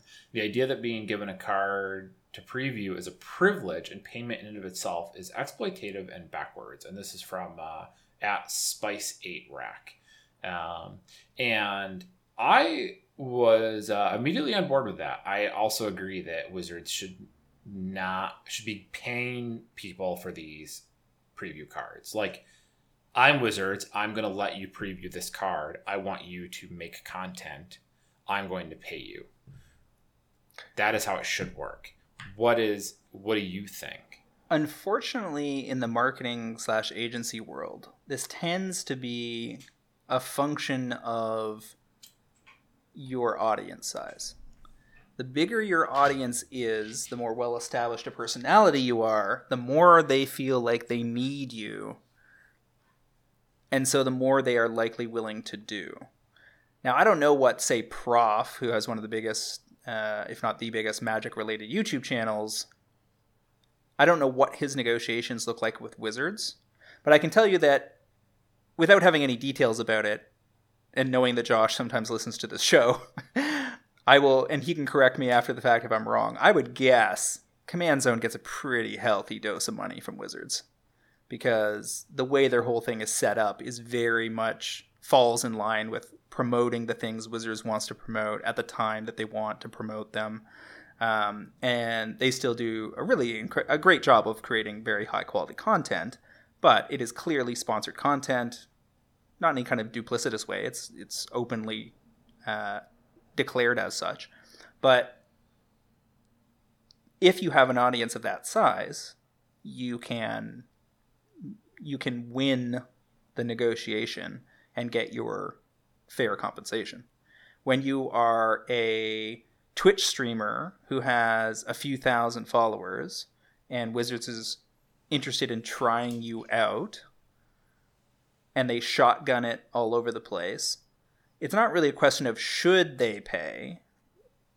Obviously, they see value in doing it, so there should be a price tag attached to it. It's a question of do you have the pull to make sure that they pay? Now, if I was their agency, and it's it's entirely possible they don't use one in this scenario, I get the impression that WotC handles a lot of this directly. Um, but we're a company to be asking my opinion as their agency of record to help them plan something like this out, I would at minimum request a nominal fee for people that were involved. Even if it was 250 or $500 or something, that is a trivial amount of money in the grand scheme of your marketing for a product that's going to sell 50 80 million dollars worth of stuff. I uh I well, okay. So I mean, two hundred dollars, I you know, is is trivial. I want to I want to stress here that I am I am still holding the point that Wizards should pay content creators to do their previews.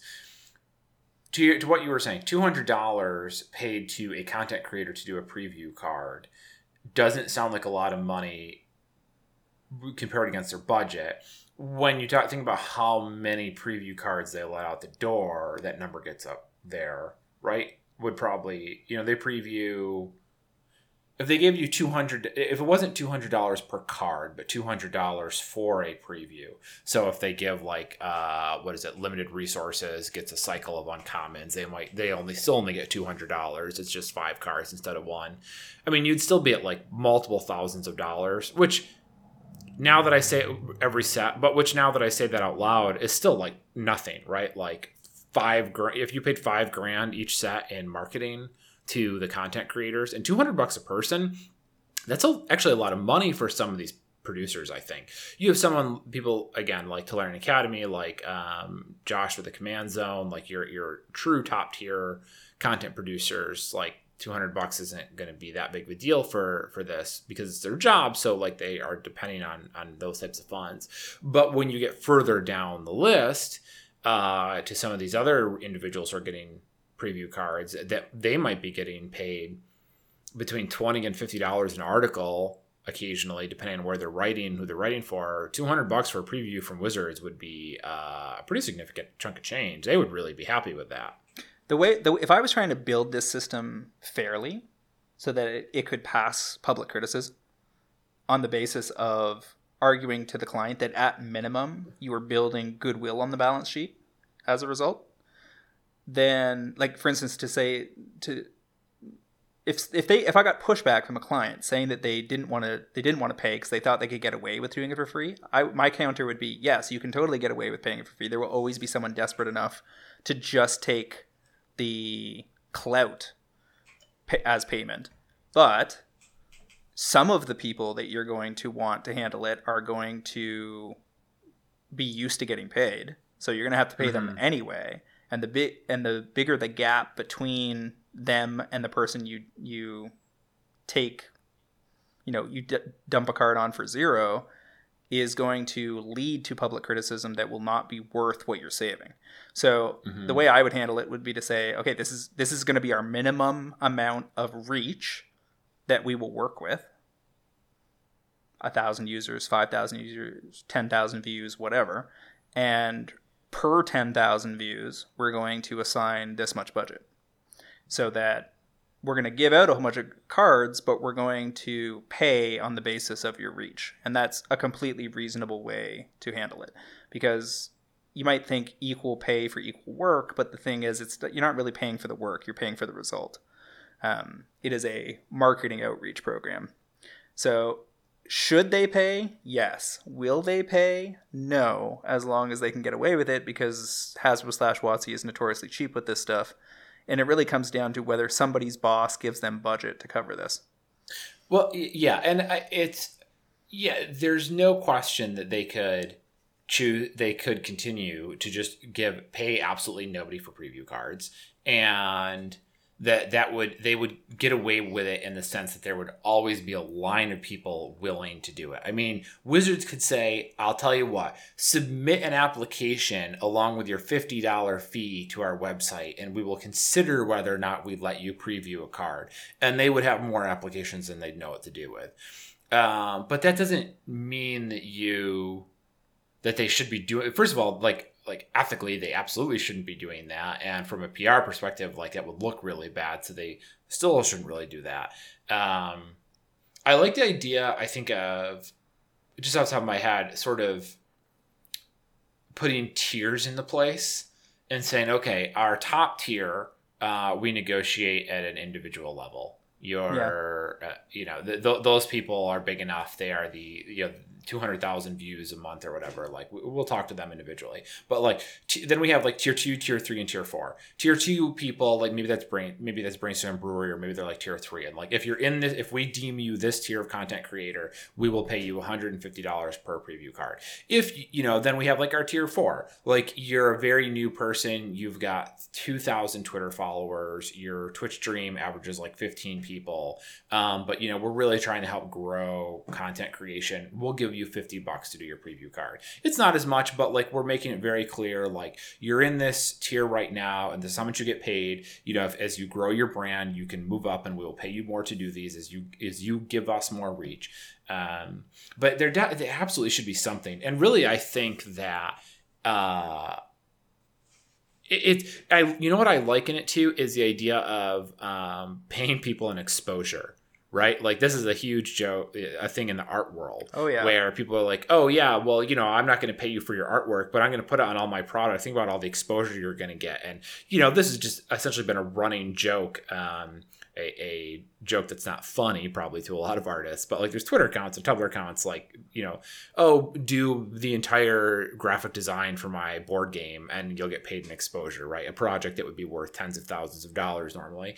So but like this is the same idea is wizards is saying we're not going to give you any money but think about all the exposure you're going to get when people go to your website to look at this card that you previewed after you put somewhere between four and 20 hours of work, work into producing content for this card. Which, by the way, this isn't like an even-handed review where and this kind you know this is this is topical because you know cyberpunk just came out they're not saying okay we're giving you this product uh, for free and we're not paying you to review it um, but we're letting you have access to it early for you to review it and discuss it and share with your audience, uh, like you would get with a game, because like you know, CD Projekt Red isn't paying people to review uh, Cyberpunk, but the people reviewing Cyberpunk are free to talk about what they want the people doing card previews are just straight up marketing, right? Like I like they cannot send LSV a card and then have LSV write an article be like, yeah, this card sucks. I get what they were trying to do, but it's going to be a piece of shit. No one's going to play this in standard. Like you, they have to sing the praises of every card they get. So it, like it's not not really earnest. It's not a you know. So it's just it just feels like Wizards is saying, "I will pay you people an exposure," which is just the scummiest thing to do. And the thing is that it's not like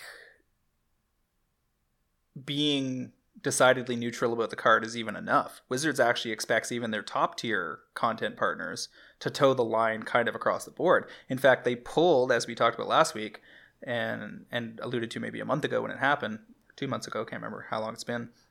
Uh, they pulled Kenobi and uh, Prof's preview cards for I don't know if it was Zendikar Rising, um, because they had been harping on about enemy fetch lands. So they act they they you can be punished even if you're talking about the brand more broadly outside the context of the review. And that only goes to underline that they are in fact hiring you. They're expecting you to be a mouthpiece and your words are not your own. And that very much lends itself to the suggestion that they should pay you.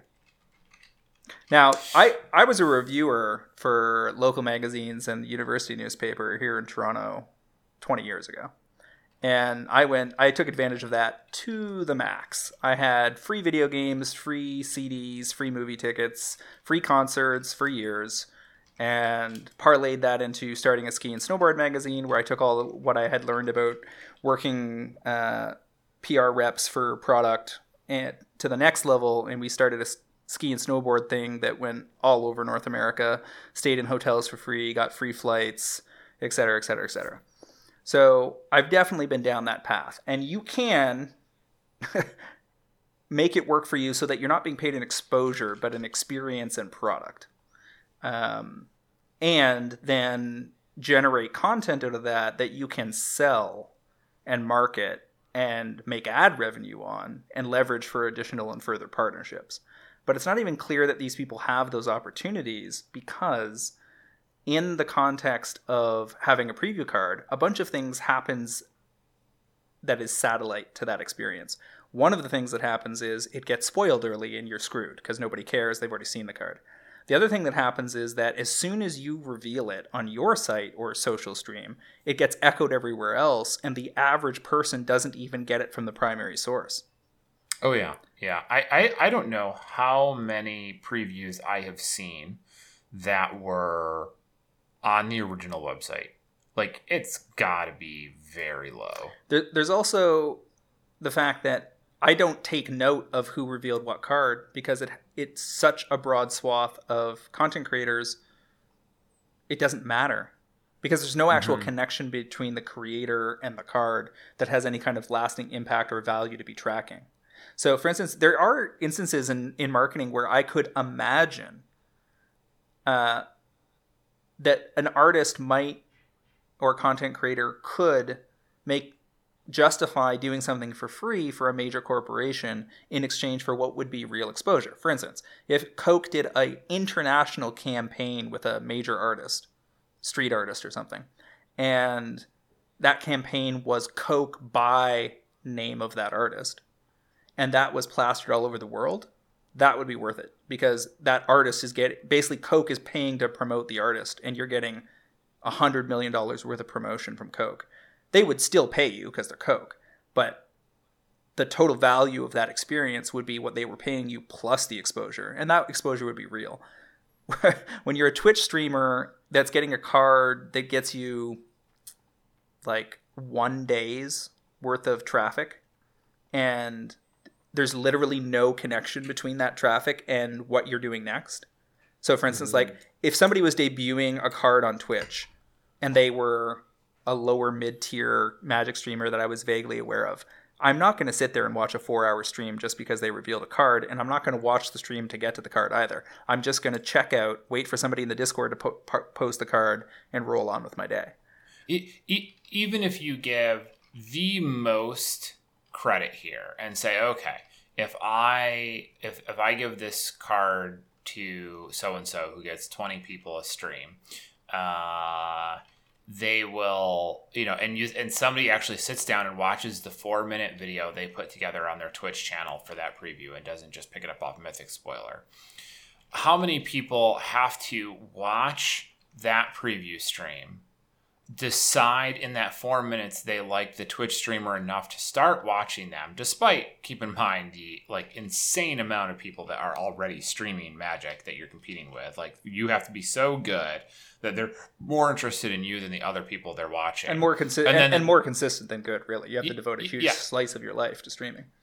Yeah, and so that one person who came to your Twitch stream saw the preview there, decided they liked you enough that they wanted to start watching you, and then you know can subs and and you make two dollars and fifty cents a month or whatever off of this person. Uh, like think about those numbers just don't work like you you would have to have so many people that see that fall in love with your content and come watch you to make that kind of you know exposure worth it. And i mean it's pretty clear that like that's not going to be the case. I, I would liken it to you know you're running a corner store and coke wants to do a promotion there where if people show up they can get a free coke and it only happens on one particular sunday in march. You're going to get a flurry of foot traffic of people clogging up your store not buying anything and taking a free coke and the next day those people are not coming. Yeah yeah yeah yeah So, So, should, should they just- pay content creators? Yes. I hope I hope that they develop a program that is more reasonable in that regard. But given how they've handled their their pro players and the competitive scene, I will not be holding my breath. Me neither. And I, frankly, at this point in time, I think that uh, if they're not paying you, you should not take their preview cards. It's not going to get you anything. Like you, you, it, you're you're either too small that it's not going to actually do anything for you, or you're big enough that it doesn't matter. I just I don't see who they're who those preview cards are meaningful to, uh, really. And I would like to see even the bigger title, the bigger channels decline those previews until Wizards agrees to pay every person that gets a preview card. Um, and you know, w- w- this topic came up. I guess we didn't. One thing we didn't explicitly talk about was this tweet was going around, and Saffron Olive chimed in and said, "Well, if Wizards has to pay every content creator they give a preview to." Then what's going are you just going to end up in a situation where you have fewer content creators getting preview cards? And and LSV said that he he thinks that that's true, but um, that goes back to the idea of like the cost to Wizards' bottom line to pay these people to do these previews is is honestly very small compared to their total marketing budget. Like it doesn't have to stop it, and it's not like we're talking about numbers so large here that it becomes an impediment to Wizards. Like they can handle it, and it generates so much stronger of a community and supports actually supports the people you're trying to support than not. Um, and frankly, even if it does lead to a decrease in people getting preview cards, like to the person getting 12 preview 12 streamers every time they turn on Twitch, uh, who's still going to have 12 tr- viewers every time they stream on Twitch after their preview, like it doesn't matter that they didn't get a preview card. Wizards actually hasn't done anything to help them. Yeah, I mean that that is the most key point is that the the people that are already far enough along that they quote unquote deserve a preview card don't actually need the extra clout. And the people that aren't aren't going to get enough of a boost from a card for it to matter anyway. Yeah. You know, Brainstorm So- Brewery took years to get their first preview card, and really that only happened because Corbin was in pretty tight with WotC folks. And they have it, they don't have it, doesn't matter. BSB would be exactly the same position. Yeah. Yeah, it doesn't. I, the more I think about preview cards, the more it seems like it doesn't matter to almost anyone. Like, and it, it, it doesn't have an impact on the content production or livelihood of virtually anybody. I'm not even sure that it's any better than Wizards just dropping them through their own social channels, to be honest, because you can make the argument that the channels that are bigger than them, C- Command Zone and Prof, make a lot of sense. And I think it, and LSV and whatever, I think it would be fine to distribute most previews through those top five or 10 channels.